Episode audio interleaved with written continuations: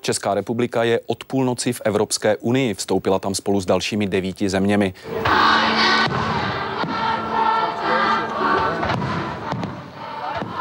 Ohňostroj viditelný ve třech zemích, z nichž dvě právě začaly odpočítávat první minuty členství v Evropské unii. Tak vypadala dnešní půlnoc na česko-německo-polském trojmezí. Dlouho do noci proudili po mostech spojujících všechny tři země davy starých i novopečených evropských občanů. Dnes popoledni se přes ně prošli i šéfové všech tří vlád.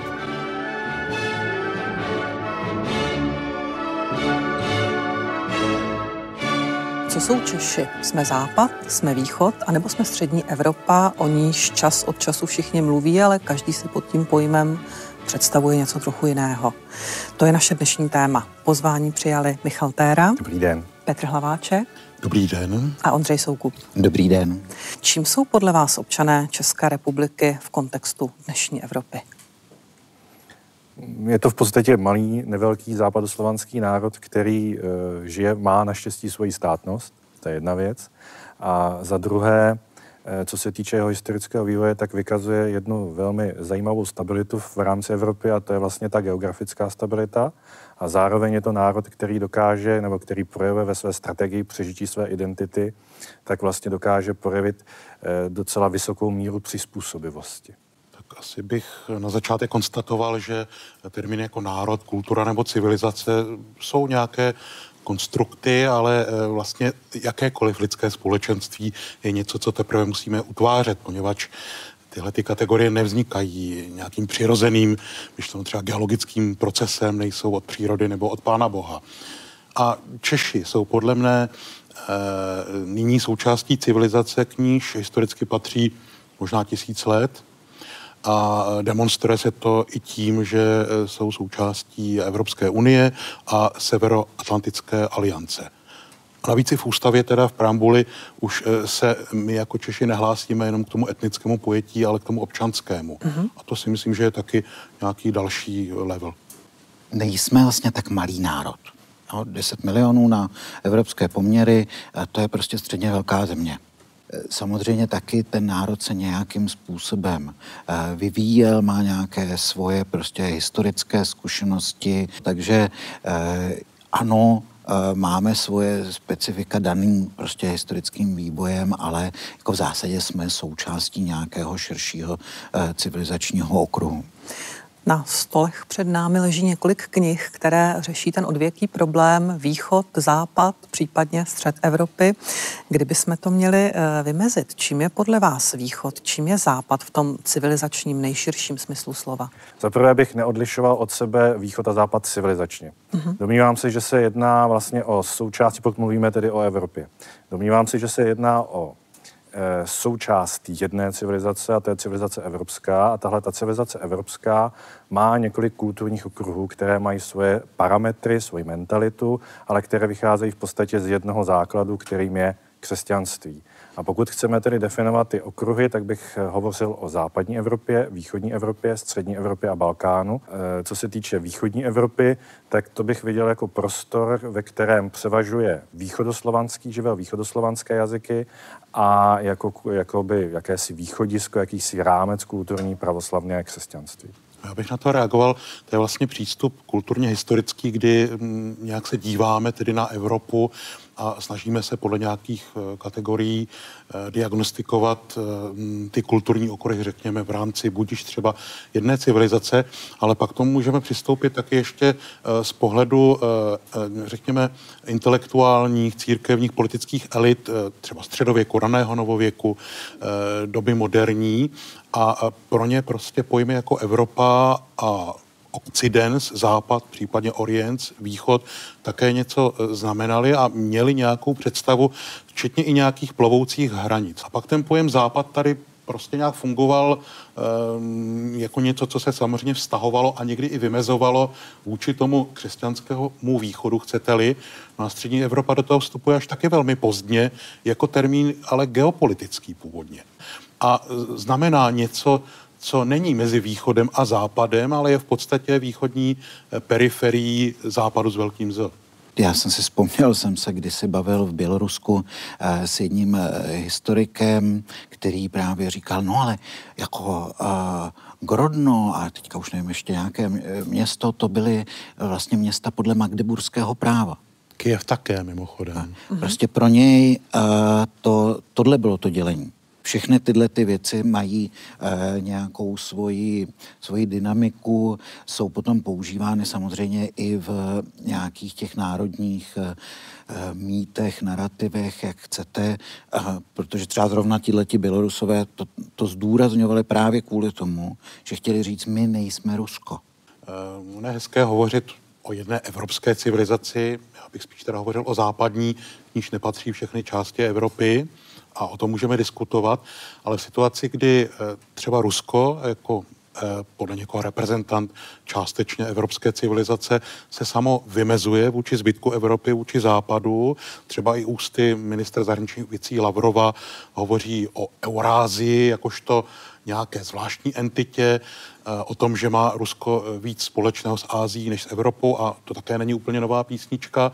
No a hovoří třeba i někteří eh, ruští filozofové, politologové, politici, žurnalisté o zvláštní ruské civilizaci ale v opozici vůči Evropě a Západu, tak pak musíme jaksi i respektovat to, že je tahle eh, pozice tady na stole a že se vůči nám vymezuje třeba i agresivně. A k tomu jednu poslední větu, on se k tomu vyjadřoval i Vladimir Putin, jakožto prezident Ruské federace, když ve svém eseji o jednotě Ukrajinců a Rusů a vlastně tam zahrnoval i Bělorusy, to je ta idea toho jednoho velkoruského národa, e, zmiňoval Ukrajinu jako zemi, která právě se e, skrze západ proměnila v antirusko, čili vlastně je e, odtahována od Ruska a proto Rusko musí reagovat třeba i rukou válečnou. Pokud zní otázka, jak vymezit tyhle, ty, tyhle, ty, tyhle ty oblasti a jestli vůbec tedy vymezovat, tak eh, je tady asi základní otázka, jaké parametry zvolíme a co chceme vlastně říci.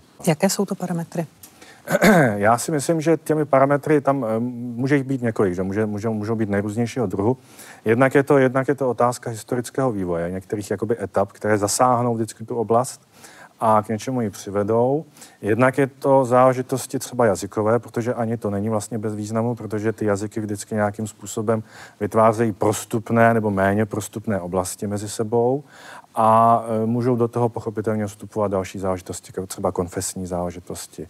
Jo? A, takže to záleží na tom, jakým způsobem se na to, jak, jak jako hluboce vstoupíme do toho prostředí a jak, jak dokážeme reflektovat ty podstatné, řekněme, sloupy identity jednotlivých oblastí.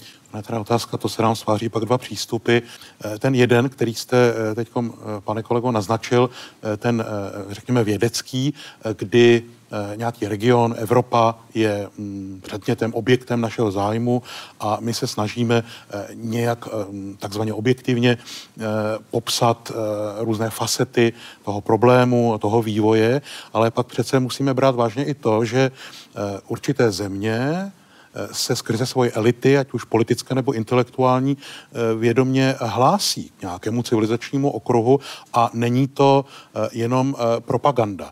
Eh, zajímavě je vidět ten vývoj právě na Češích, eh, kteří, dejme tomu, do začátku 19. století, a mluvím o elitách, o své příslušnosti k západu nepochyb, nepochybovali, ale mm, pak, eh, ať už v opozici vůči tomu vývoji Eh, kdy se rakouské eh, císařství postupně mění v Rakousko-Uhersko od roku 1867, nebo v nějaké koketérii i s Ruskem, které bylo dlouhou dobu velmi vzdálené, eh, tak hledají vlastně nějaké styčné body s touhletou, řekněme, orientální entitou, kterou původně vnímali mimochodem jako sever. Товарищ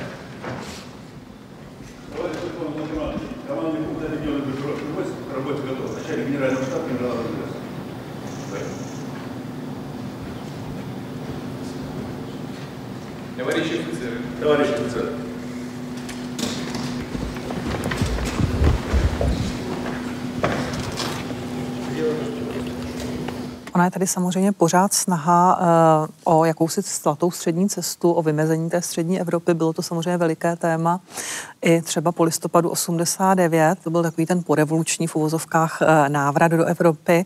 Byl to zároveň návrat k hodnotám uh, západní civilizace, přihlášení se k hodnotám, řekněme, liberální demokracie, nebo jak to vlastně bylo?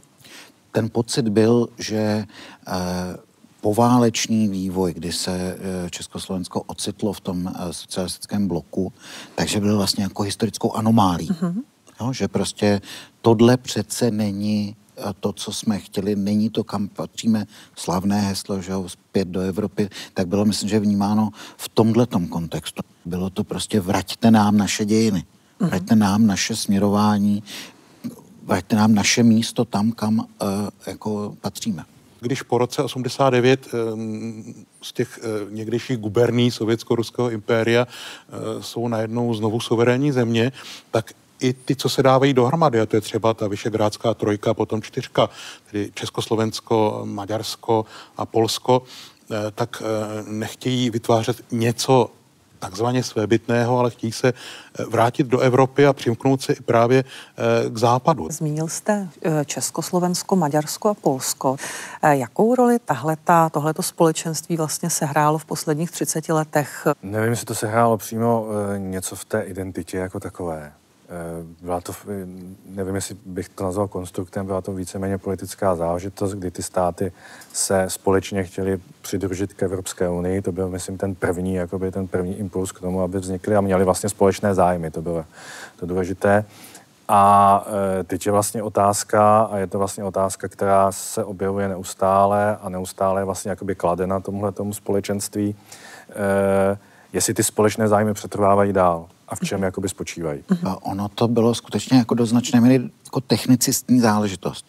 My jsme potřebovali uh, vstoupit uh, do Evropské unie, do Severoatlantické aliance, byli uh, bylo dost uh, lidí na západě, kteří se na to dívali dost skepticky, takže i to, co vím od našich diplomatů, tak vlastně tohle byla velmi užitečná záležitost v tom, že si vy, vyměňovali zkušenosti, koordinovali svůj postup a, a současně vytvářeli nějaké společenství států, které byly už dostatečně dohromady velké, aby je ti opravdu velcí hráči museli uh, brát vážně. Je to prostě technicistní záležitost a nikdy tam nějaká ta hlubší uh, záležitost identity, odvolávky, já nevím, na Rakousko, Uhersko nebo něco takového, tak uh, to nebylo ani vlastně nemohlo.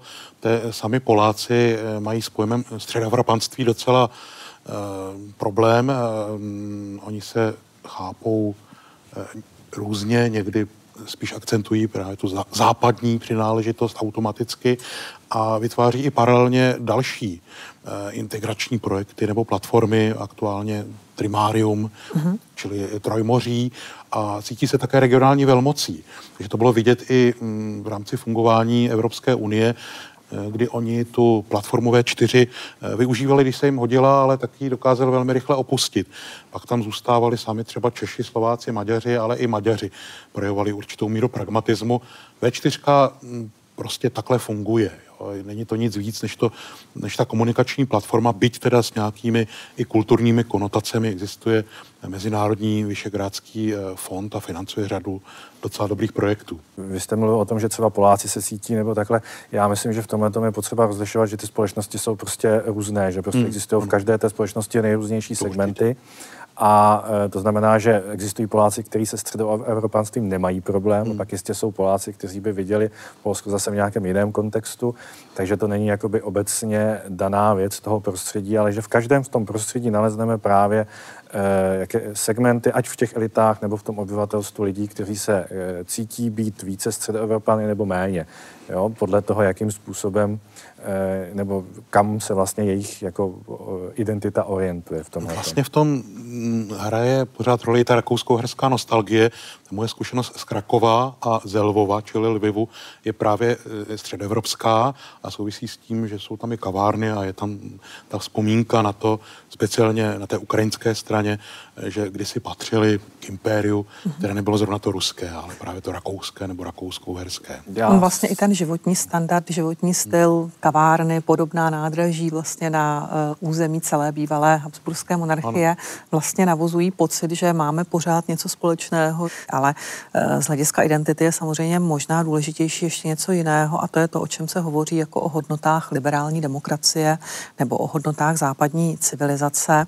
Neexistuje prakticky schoda, uh, co tím, co tím uh, kdo myslí. Já si zaprvé myslím, že pojem západní hodnoty je naprosto vyprázdněný pojem. Ten pojem neoznačuje nic. Jo? Ne, nevím, nedokázal bych vlastně jakoby definovat, co je západní hodnota, co je východní hodnota. Já se pokusím definovat i západní hodnoty, hmm. protože s tímhle bych nesouhlasila. Já si myslím, že lze použít i úplně elementární, velmi prostou definici, která se dá shrnout do dvou slov, a to je být a mít. To první znamená úctu eh, k individuální svobodě jednotlivce, to druhé respekt k vlastnictví majetku. A to je něco, co je vlastní nepochybně tedy eh, tomu eh, západo, západnímu civilizačnímu okruhu a co je mnohem mm, jaksi v oslabenější míře vnímáno v tom východním. No, já si tohle to úplně nemyslím. Jo, já si myslím, že v podstatě je to pochopitelně západní Evropa nebo západní civilizace, nebo přesně ten, ta západní kultura má v sobě něco, eh, pochopitelně, že tam zdůrazňuje tyhle ty dva prvky, ale neviděl bych to jako nějaké nosné prvky hodnotové.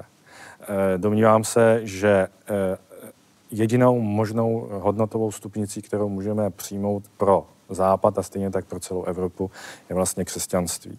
Křesťanství je tvůrcem Evropy a evropské civilizace hodnotově tímto způsobem vlastně sdílíme, vy máme stejné východisko na východě, ve středu Evropy, na Balkáně nebo na západě. Pokud se tyhle ty eh, eh, jaksi okruhy kulturní, nebo pokud se Evropa zříká křesťanství, tak se stává vlastně hodnotově vyprázdněnou. A eh, tohle tu prázdnotu pak může maximálně zaplnit nějaká jiná silnější idea nebo ideologie. Ale tyhle, ty, tyhle ty pojmy musí být nějakým, nějakým způsobem interpretovány. Mm-hmm. I to vlastnictví, i ten jednotlivec. A ta, ten způsob interpretace, i to je vlastně ten hodnotový přístup.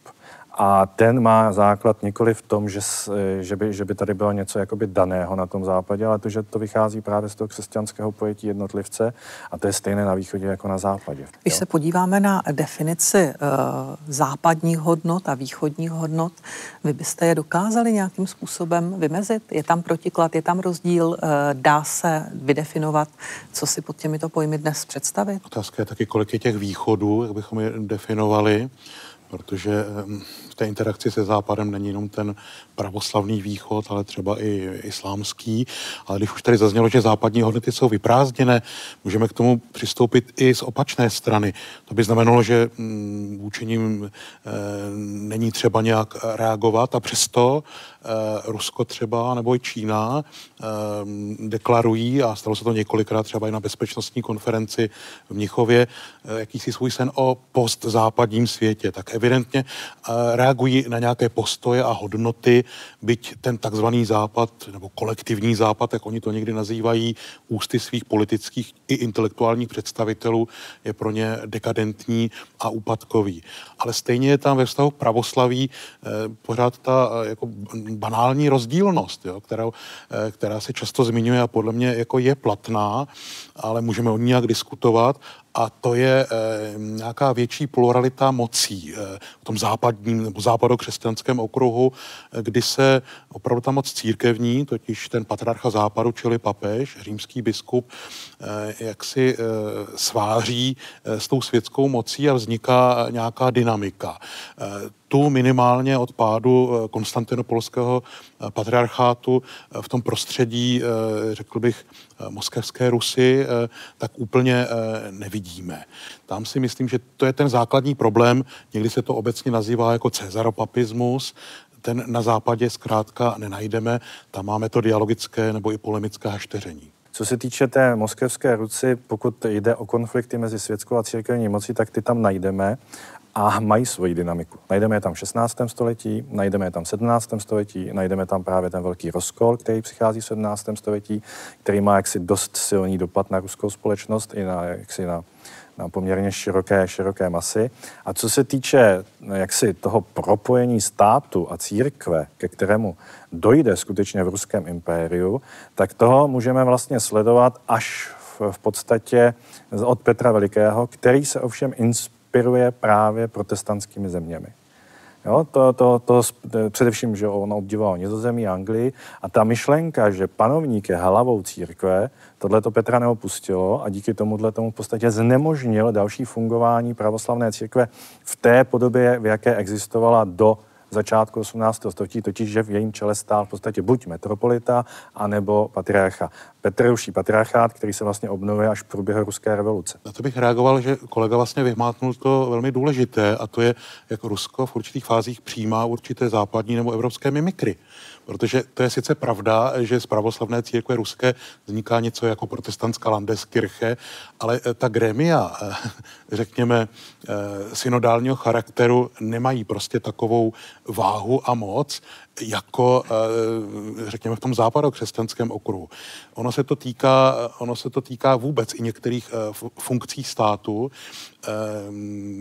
Rusko nezná eh, svobodné měšťanstvo a svobodná města se samozprávou ve středověku, v raném novověku. Eh, stejně tak i eh, role šlechty jo?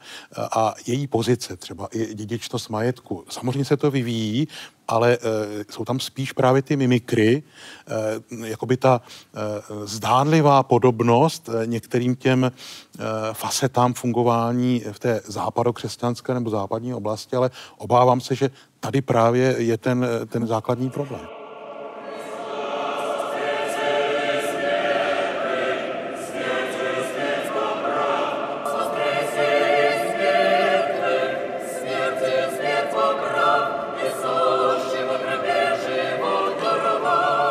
Ta naše diskuze se hodně posunula na východ směrem k Rusku a v téhle souvislosti je to z hlediska české identity velmi užitečné, protože česká identita se vždycky vymezovala i v opozici vůči někomu silnějšímu, nejen, že by se definovala sama o sobě, ale i ve vztahu k někomu, kdo byl vnímán jako potenciální hrozba. Dlouho tady samozřejmě bylo to stýkání a potýkání Čechů s Němci, ale v minulém století je vystřídali Rusové. Já začnu z té druhé strany, protože eh, já jsem svého času právě udělal jako, jako studii, eh, když jsem dělal monitoring ruského tisku a dělal jsem nějaké rozhovory vlastně, co si eh, současní rusové myslí o Česku. A tam to bylo zajímavé, že oni na to skutečně na nás pohlížejí tou velmocenskou optikou. No, že, eh, jak mi ostatně jednou řekl jeden nejmenovaný ruský diplomat už po několika sklenkách, tak eh, říkal, no ne, je to tady krásný, tohle je takový hobitín, tady vaříte bezvadný pivo, je tady moc hezky, ale samozřejmě vy nejste vůbec jako hráč, jako jakýkoliv politiky. My, když budeme potřebovat, eh, my se budeme obracet prostě do Berlína, Bruselu, Londýna a tak dále.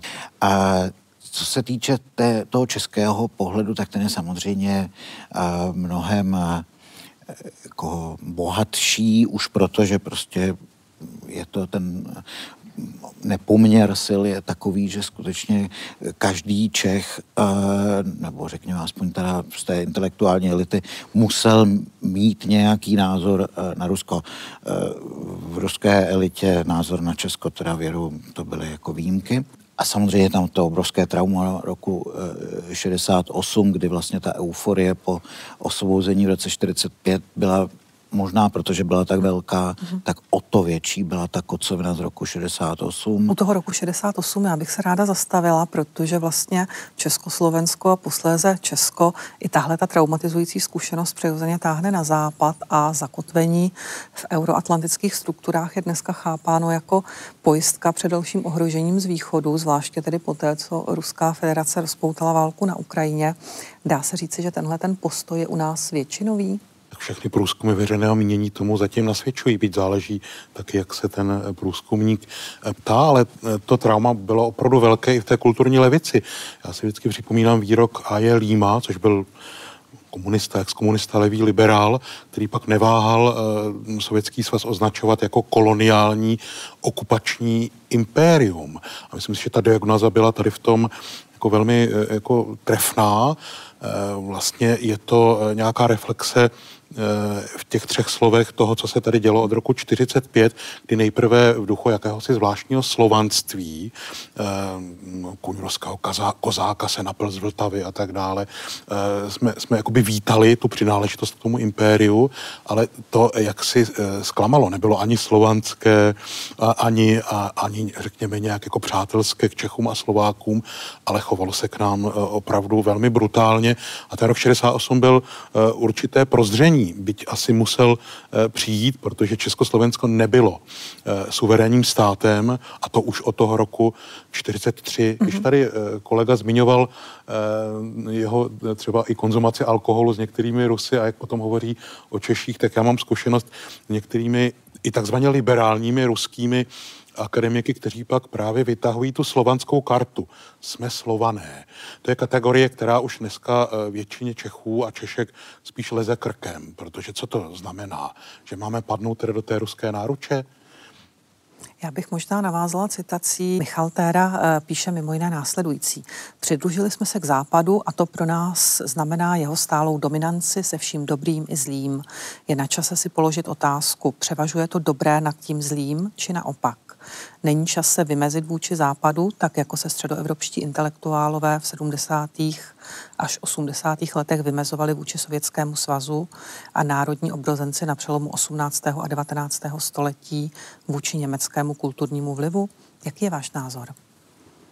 Já jsem vlastně tenhle ten citát, jak si napsal, stojím si za ním a myslím si, že je to pochopitelně otázka diskuze, protože je to vlastně postaveno jako otázka. Ale domnívám se, že je eh, na místě se zamyslet nad tím, zda v podstatě to naše přihlášení se k západu, jestli skutečně odpovídá realitě naší identity a naší, eh, naší jakoby reality, jo, ve které žijeme. Mm-hmm. Domnívám se, že nikoliv. Domnívám se, že pro nás je výrazně důležitější pěstovat středoevropskou identitu, a že to je něco, co by nás mělo nějakým způsobem vést, vést jaksi dále. Když jste tady mluvil o tom slovanství, Eh, I to považuji za poměrně podstatné. Já nevím, do jaké míry většinová společnost eh, je protislovanská nebo proslovanská. To myslím, že nikdo takhle ještě takoby do hloubky neskoumal u nás, jak kdo to vnímá.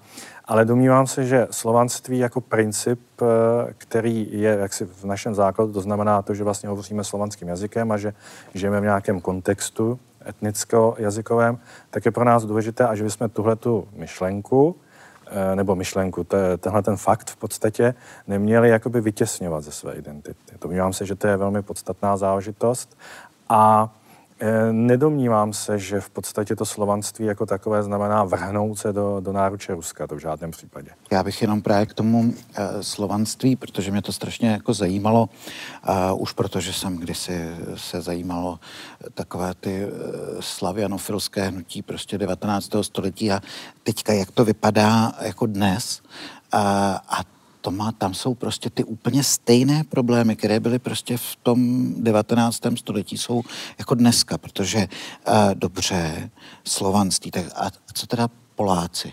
Poláci, já tam je, tam v českém prostředí totiž existuje jakási jakoby představa, že Poláci se nějakým způsobem vymezují vůči slovanství. To vůbec není pravda. No, teď právě. Tak jo? Poláci se hlavně vymezují vůči Rusku. No, to je něco jiného, pochopitelně. Tam je spíš zápas, eh, zápas o to, eh, kdo je větší Slovan, jo? protože oni v podstatě jakoby vytlačují, pokud se dostávají do, kon, do, do toho konfliktu s Rusy, tak je vlastně vytlačují za ten obzor toho slovanského světa. Ale to neznamená, že by eh, slovanství Poláků bylo v rozporu se západní civilizací a západními hodnotami. No, to je otázka, co to za prvé, co jsou to západní hodnoty. Já jsem už jednou říkal, že v podstatě tomuhle tomu pojmu nevěřím. Co se týče západní civilizace, zase, jo, tam je, co to je, co to je za pojem. Domnívám se, že jako jsme součástí té evropské civilizace a my, my máme ten středoevropský okruh. Já se tam ještě myslím, jinak, existuje Poláci... něco jako východní hodnoty, když ne, západní si, že ne? ne že pokud neexistují západní, neexistují uh-huh. ani východní. Uh-huh. Jo, existuje, existuje ten hodnotový.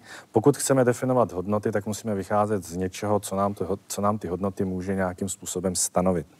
A pro lidskou společnost ty hodnoty, zatím se nepřišlo s ničím jiným, pro lidskou společnost stanovi, hodnoty může stanovit pouze nějaká transcendentní autorita, protože jeden člověk jeden druhému nemůže nic jakoby určit. Jo, na, to je, na to je každý člověk malým pánem. To znamená, že naše hodnoty vycházejí z, té, z toho náboženství, které vytvořilo naši kulturu, naši civilizaci, to je křesťanství. Z toho se prostě ne, nedostaneme, protože to je obsaženo vlastně ve všem, čím v podstatě dodnes žijeme. I v jazyce, i v krajině, i v mentalitě, i ve, ve, ve způsobu života. Takže hovořit o západních hodnotách a východních hodnotách je podle mě nesmyslné. Můžeme hovořit o nějakých konkrétních současných politických přístupech, sociálních přístupech, ale nikoliv o hodnotách. Můžeme hovořit o tom, jak ty hodnoty byly různě interpretovány v těch jednotlivých, v jednotlivých oblastech, jo, sociohistorických, eh, jazykových a tak dále. Tam pochopitelně nalezneme vlastně jakoby třeba různý typ interpretace toho, když jsme se bavili o té církve, třeba postavení církevního společenství vůči státu a tak dále. Mm-hmm. Dobře, jedna věc je nějaký intelektuální přístup, druhá věc je nějaká geopolitická realita. My jsme součástí dvou západních integračních projektů EU a NATO. Vy vlastně to spochybňujete, respektive kladete tu otázku, jestli ta takzvaná dominance západu, jak jste to nazval, nám nějak neškodí. Já to si dovolím považovat za nějaký typ jako možná sebe nenávisti, protože středoevropánství e, není v rozporu se e, západnictvím, naopak právě, e, byť vy jste to označil za propagandu, ústy některých jako ruských představitelů pořád zaznívá, že Západ je nepřítel.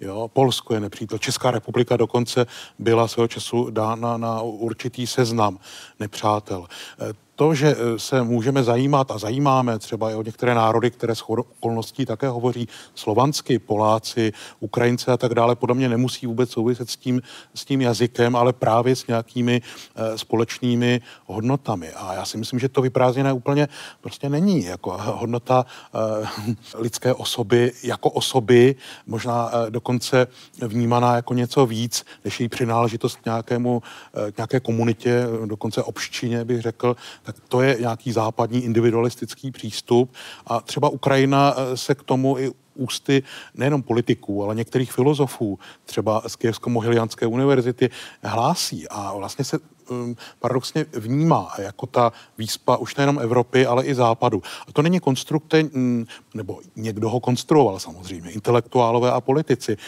a, nebo další elity, možná i ekonomické, ale je to nějaká realita. Takže vykladete tu otázku, zbavit se dominance západu. Podle mě je to e, otázka možná špatně položená, protože my ten západ jsme. Poláci, kteří jsou ještě východněji, tak tu otázku takhle mm, nekladou. Ale a je s tím pravda. souvisí vlastně ještě jedna věc ano. a já bych si dovolila navázat zase citací z knihy, kterou tady máme před sebou.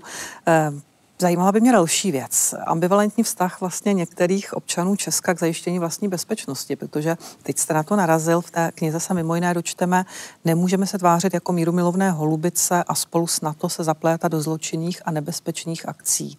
Nemůžeme dopustit na svém území vojenskou přítomnost nějaké velmoci, aniž by ta neohrožovala naši bezpečnost, samostatnost, suverenitu, domácí i zahraniční politiky a mohla způsobit převrat v našich zemích kdysi zamane.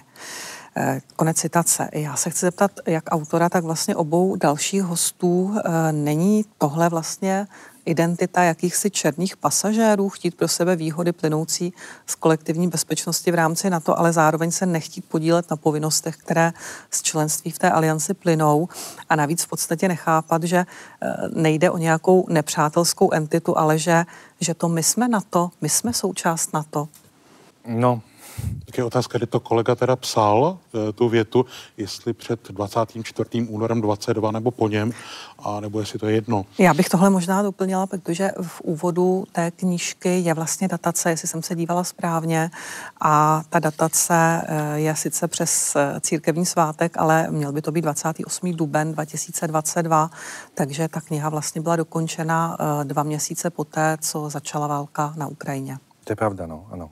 To byla dokončena vlastně v této době. Na konci dubna jsem, eh, jsem vlastně to dopsal. Když jsem psal, který výrok, to vám přesně asi neřeknu. Mě tam zaujala jedna věc a to je vlastně absence vědomí toho, že eh, se přece jenom už ocitáme v situaci, kdy eh, máme poměrně unikátní možnost rozhodovat sami o sobě. To vědomí, že my jsme Evropská unie, my jsme na to, to jsem tam postrádala. Domnívám se, že co se týče možnosti a schopnosti rozhodovat o tom, co se děje celkově v Evropě, tak si myslím, že to naše prostředí má poměrně malou možnost. I možnosti ovlivňovat procesy, které se dějí v těch centrálních úřadech Unie, se domnívám, že jsou velmi, velmi jaksi nízké. tak, eh, takže jakoby eh, vždycky příslušnost takhle malého státu v nějakém, v nějakém velkém nadnárodním společenství má svoje úskalí a vždycky tam hrozí to, že ten stát bude převálcován jakoby silnějšími silami. Buď většími, eh, buď většími státy, anebo silou toho centra. Takže myšlenka té knihy je taková, že jsme malí, slabí, eh, nemáme jak prosazovat své zájmy, takže navažme na křesťanské kořeny a budujme středoevropskou identitu. Myšlenka té knihy spočívá v tom, že je to v podstatě hledání naše, naší identity a toho v podstatě, kam bychom měli patřit, s tím, že se ta kniha snaží jednak zhodnotit nějaký historický vývoj a kontext toho vývoje, eh, jehož jakoby, důsledky eh, jak si dopadají až do, do dnešních dnů, to za prvé. A za druhé, ta knížka se také snaží reflektovat těch posledních, řekněme, posledních 30 let, jakým způsobem se právě dokázala realizovat naše suverenita a naše identita v těch nových podmínkách. Jo? To znamená, kdy v podstatě skončila, skončila ta dominance sovětského systému a sovětského svazu a kdy se vlastně jakoby právě měla otevřít ta možnost pro ten suverénní vývoj naší společnosti a našeho státu a ta knížka se snaží zhodnotit, nakolik moc se to povedlo. Já jsem tu knihu kolegy Téra četl, ehm, asi si ji budu muset přečíst ještě několikrát a e, vlastně z ní cítím, teď udělám coming out, sám jsem křesťan, ale takovou jako obavu, že e, ten projekt e, třeba Evropské unie je v podstatě, v podstatě dechristianizační nebo protikřesťanský. A tak kolega hledá v tomhle akademickém eseji nějakou alternativu, kterou vidí jak v nějakém oživaném středoevropanství, tak právě i v té slovanské lince. A jakožto jeden ze stereotypů nám tam předkládá i to, že Západ permanentně hovoří o nějakém agresivním Rusku a snaží se ho někam vytlačit. Jenomže po 24. únoru 2022 se ukazuje, že to není jenom stereotyp, že to je možná e, nějaký postoj, který si minimálně ta Eh, východní periferie západu eh, jenom teď připomněla. Vemte si, jak eh, slovančtí Poláci velmi rychle reagovali, co se týče podpory Ukrajiny. Jo, zkrátka, myslím si, že hm, tady bych s kolegou polemizoval, čili vedl bych spor, že není lepší alternativa. Co, jestli to je integrace střední Evropy potom s nějakým ruským mirem, tak což tam možná i tak trochu někdy naznačujete. To teda myslím, že nenaznačuju nikde. Určitě neexplicitně, ale říkám... Ani to implicitně, to tam skutečně Dobře. opravdu není. Tam je přesně jasně řečeno, že ani východ, ani západ není pro nás ta nejlepší cesta. Toto tam v té knize skutečně nikde Takže není. to je potom ta střední Evropa i s nějakými, dejme tomu, slovanskými rysy, tak já tenhle ten přístup prostě nezdílím, on neodpovídá realitě. Vy spíš nabízíte nějakou novou realitu, nějaký projekt, ale my jsme teď v konkrétních projektech EU a NATO a ty já vnímám jako pozitivní, poněvadž jsou taky dialogické, neuzavřené. Tam to je zatím spíš chiméra, již bych se bál. Já bych jenom právě navázal na uh, to, jaké jsou ty varianty jiné. Dobře, uh, pokud nechceme mít v nějaké uh, obrané alianci, pokud nechceme mít žádné cizí základny, tak to mimo jiné znamená, že budeme muset zvýšit výdaje na obranu na nějakých 5, 6, možná více procent.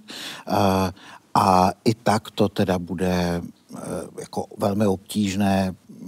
Prostě buď to, buď to si musíme e, zaplatit tu svoji obranu sami, anebo ji nebudeme mít vůbec. A potom je úplně jedno, jestli na, na českém území jsou nebo nejsou jakékoliv základny.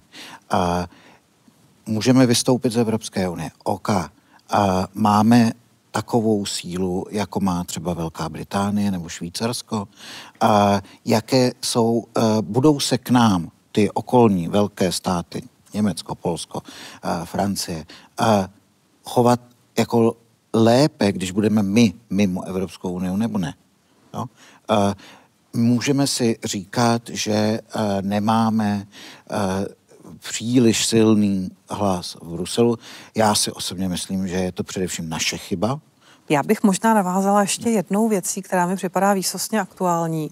Eh, kritický přístup velké části české veřejnosti k Rusku, zejména teda pod vlivem války na Ukrajině, souvisí i s tématem informační války, která se v té knize vlastně řeší taky. A já si dovolím teda ještě jednu citaci.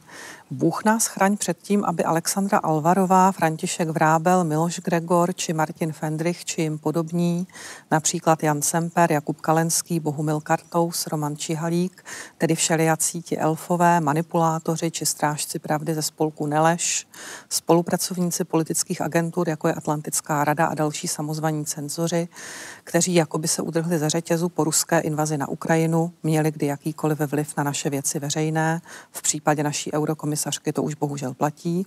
To bychom změny po roce 89 v oblasti svobody slova mohli považovat za, řekněme, přehodnocené. Konec citace. Je normální sestavovat v Česku dnešních dnů seznamy lidí, kteří mají z pohledu autora nesprávné názory a neměli by mít veřejný vliv? Tak zaprvé tohle to není žádný seznam, to je výčet eh, lidí, se kterými na těch předchozích stránkách poměrně dlouho polemizuji a eh, jak si předkládám jejich výroky, to je za prvé. Za druhé eh, nejde o jejich názory, přímo tam explicitně píšu trošku dál od toho, kdyby, ten cita, kdyby ta citace byla trošku delší, tak to tam zazní, že oni pochopitelně mají právo na své názory. Proč by neměli právo na své názory? Pochopitelně, že ano. Ale jde o to, že tihleti lidé se buď aktivně nebo svými výroky snaží jaksi naopak vytlačit jiné názory. Jsou to lidé, to, tahle ta pasáž souvisí s, se, snah, se snahou e, přivádět do veřejného prostoru cenzuru pod různými způsoby a různými jmény. Právě, že tihle lidé vytvoří, eh, tvoří seznamy. Tihle lidé adresně útočí na tě, na ty, kteří mají jiný názor, jiné postoje, eh, prezentují ve veřejném prostoru jiné výroky a pro tyhle ty lidi je to, nebo tak mě to přijde, dokládám to v těch citacích právě v té knize, že by byli rádi, kdyby v tom veřejném prostoru eh, ty postoje nezazněly. Není obrana. A tohle to je, právě, to, to je právě to, před čím by nás měl Bůh chránit, jak jsem tam napsal. Mm-hmm.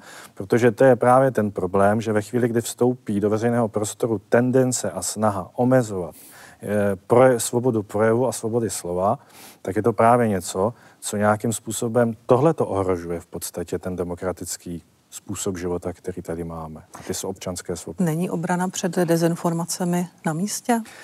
Já si myslím, že termín dezinformace se strašně zneužívá. Já se domnívám, že to, čím se dneska označují dezinformace často ve veřejném prostoru, tak nejsou dezinformace. Jsou to jiné interpretace faktů, jsou to e, jiné názory a, názory a postoje, protože většina z nás, ať se to týká otázk nejrůznějších konfliktů, třeba té Ukrajiny, tak všichni pracujeme s velmi omezeným, e, jaksi, s velmi omezeným množstvím informací. A ty informace lze nějakým způsobem domýšlet, interpretovat, mít k tomu nějaký postoj. Hovořit o informačních válkách, hovořit o dezinformacích je podle mě velice nebezpečné. E, zneužívá se to. Jo? E, já jak si chápu, že existuje propaganda, kterou jak si, jak si vytvářejí všechny strany v těch jednotlivých konfliktech, ale tahle ta propaganda většinou je zaměřena na domácí obyvatelstvo. A co se týče nějakých informačních, informačních jakoby průlomů a snahy jakoby bojovat proti dezinformacím nebo někoho označovat za dezinformátora nebo za dezinformační web, dezinformační médium, to považuji za velmi nebezpečné a taky velmi jaksi nehezké, nemravné. Já bych jenom dodala, že každý má právo na vlastní názor, ale ne na vlastní fakta. To je sice možné, ale já se domnívám, že dezinformace, co se týče toho označování za dezinformace, není označováno jiných, fa- není to označování jaksi toho, že by někdo vytvářel nějaké falešné fakta, ale že většinou ty lidi mají jiný postoj a ty fakta nějakým jiným, nějakým jiným způsobem interpretují.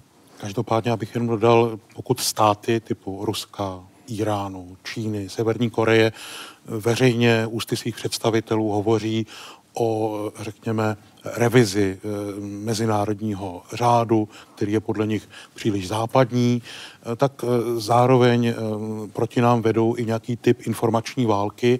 A pokud vám se informační válka zdá hm, jako nesmysl a dezinformace neexistují, tak já osobně si myslím, že je úplně stejně nebezpečné nebo mnohem nebezpečnější u nás v Evropě a na západě se tvářit, že pod nějakým informačním tlakem těchto revizionistických mocností nejsme. Oni se ani tím často eh, jako netají a eh, ten proud, myslím, informační je dokonce i nějak zachytitelný. A ta jména těch lidí, která tady zazněla, je to pan Vrabel nebo, nebo eh, paní Alvarová, tak ty se snaží právě v nějaké míře na tenhle ten typ informací, dezinformací upozorňovat. Já bych jenom pro úplnost dodala, že na, mezi těmi zapadníky, jak jsou označováni. V té knize je také Petr Hlaváček, je tam i e, zesnulý zakladatel historie CS Vladimír Kučera a mnozí další, což člověk samozřejmě chápe, že na některé záležitosti máte jiný názor vy, e, jiný názor na to měli oni, ale když se dotkneme tématu informační války, tak to není věc jejich individuálních tvrzení, ale je to třeba i věc výročních zpráv bezpečnostní informační služby. To nejsou věci, e, které které by se daly odbít tak, že je to záležitost Na to bych možná reagoval, že zaprvé mně přijde dost zvláštní, že eh, služba tohoto charakteru vydává veřejné zprávy. A za druhé se domnívám, že, nebo domnívám se, že jejich, jejich zprávy nejsou... V demokratické nejsou... společnosti docela normální, že část těch zpráv je veřejná. No, ale já se jaksi domnívám, že, jako, že spíš tyhle, že tenhle ten typ zpráv, které oni jaksi pravidelně vydávají, že jsou to spíše snahy nějakým způsobem ovnit veřejnost, než by, než že by jaksi nějakým způsobem nám předkládali skutečnou realitu, protože tam prostě dávají fakta, která nemůžou doložit už jenom z toho titulu, že, že, že, že je to tajná služba. To znamená, že Uh, argumentovat těmito zprávami Takže myslíte, že jsou, že jsou manipulativní ty zprávy? Myslím si, že jsou manipulativní. Že jsou nepravdivé no, a že Já si myslím, že jsou hlavně zbytečné, uh-huh. jo, protože už z titulu své, své činnosti ta, ta služba prostě nemůže ani svoje vlastně svoje tvrzení, která předkládá, nemůže doložit. Ale tohle dělají služby všech eh, západních To věřím, států. To věřím, že to dělají. To, to myslím, že můžou, můžou dělat služby, tajné služby kdekoliv na světě. Bude to mít vždycky stejný smysl a stejný dopad. Je tedy na místě ve všech západních státech chovat hlubokou nedůvěru k eh, institucím typu uh, BISky. Jistě. Ano, to si myslím, že je důležité, že to je vlastně jakoby občanský postoj. Občan by měl mít nedůvěru vůči, vůči státním institucím. Kvůli tomu, jak si to je ten demokratický přístup, že je vlastně kontroluje a nemá k ním důvěru. Taktéž by tohle mohli provozovat i v Ruské federaci. Jistě, to by bylo skvělé. Není elementární důvěra vůči státním institucím a vůči státu základem resilience, odolnosti vůči vnějšímu ohrožení? E, nemyslím si. Jako vyžadovat důvěru vůči státu je, myslím, záležitost e, jaksi dost, eh, to, to, to většinou nekončí dobře. Já si myslím, že každý občan by měl mít zdravou nedůvěru vůči státním institucím. Vždycky. Jo, já si myslím, že tohle je naopak velmi jakoby, to je zdravý kritický přístup každého občana. Lidé, kteří měli uh, zdravou nedůvěru nebo možná nezdravou nedůvěru vůči státu v době covidové pandemie, v řadě případů zemřeli na covid, protože uh, odmítali očkování, odmítali roušky, odmítali podobná omezení, protože chovali hlubokou nedůvěru vůči státu. Je to možné, že, že, že, že, to, má, že, že to mělo pro ně tyhle ty následky, tam, já, tam se, tam, ale myslím, že nejde o nedůvěru vůči státu, ale o důvěru vůči zdravotníkům a lékařům. Uh-huh. A nebyla to spíš důvěra vůči dezinformacím? To si nemyslím. Nevím, nedokážu to hlavně zhodnotit, jo, protože já jsem se s těma těma lidma nestýkal.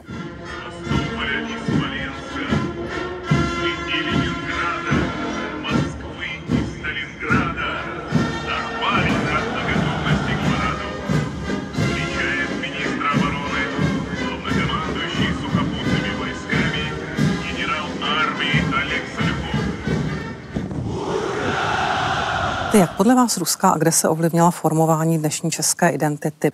To je asi hrozně těžké říct, protože zase jo, ta společnost je různá, je, je prostě segmentovaná, existují nejrůznější proudy, takže nelze říci, že existuje v české společnosti nějaký jakoby jednotný postoj. Někteří se pochopitelně jak si, eh, jak si souhlasí s, tí, s postojí českého státu k téhle krizi, někteří ne.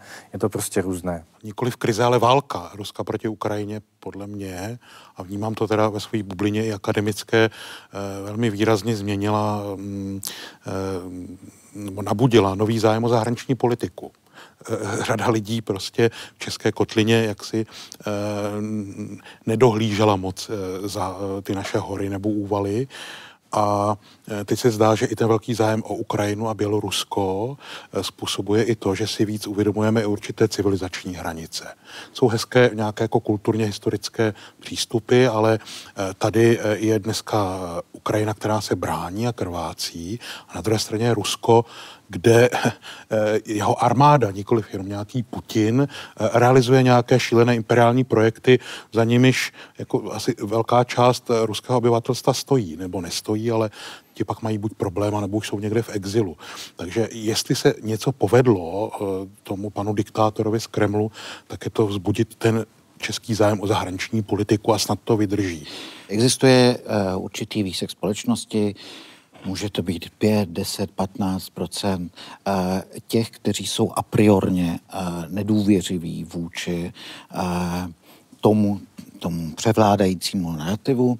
A jsou to lidé, kteří prostě v roce 2015 tady děsili islamizací Evropy zavedením šariátských soudů.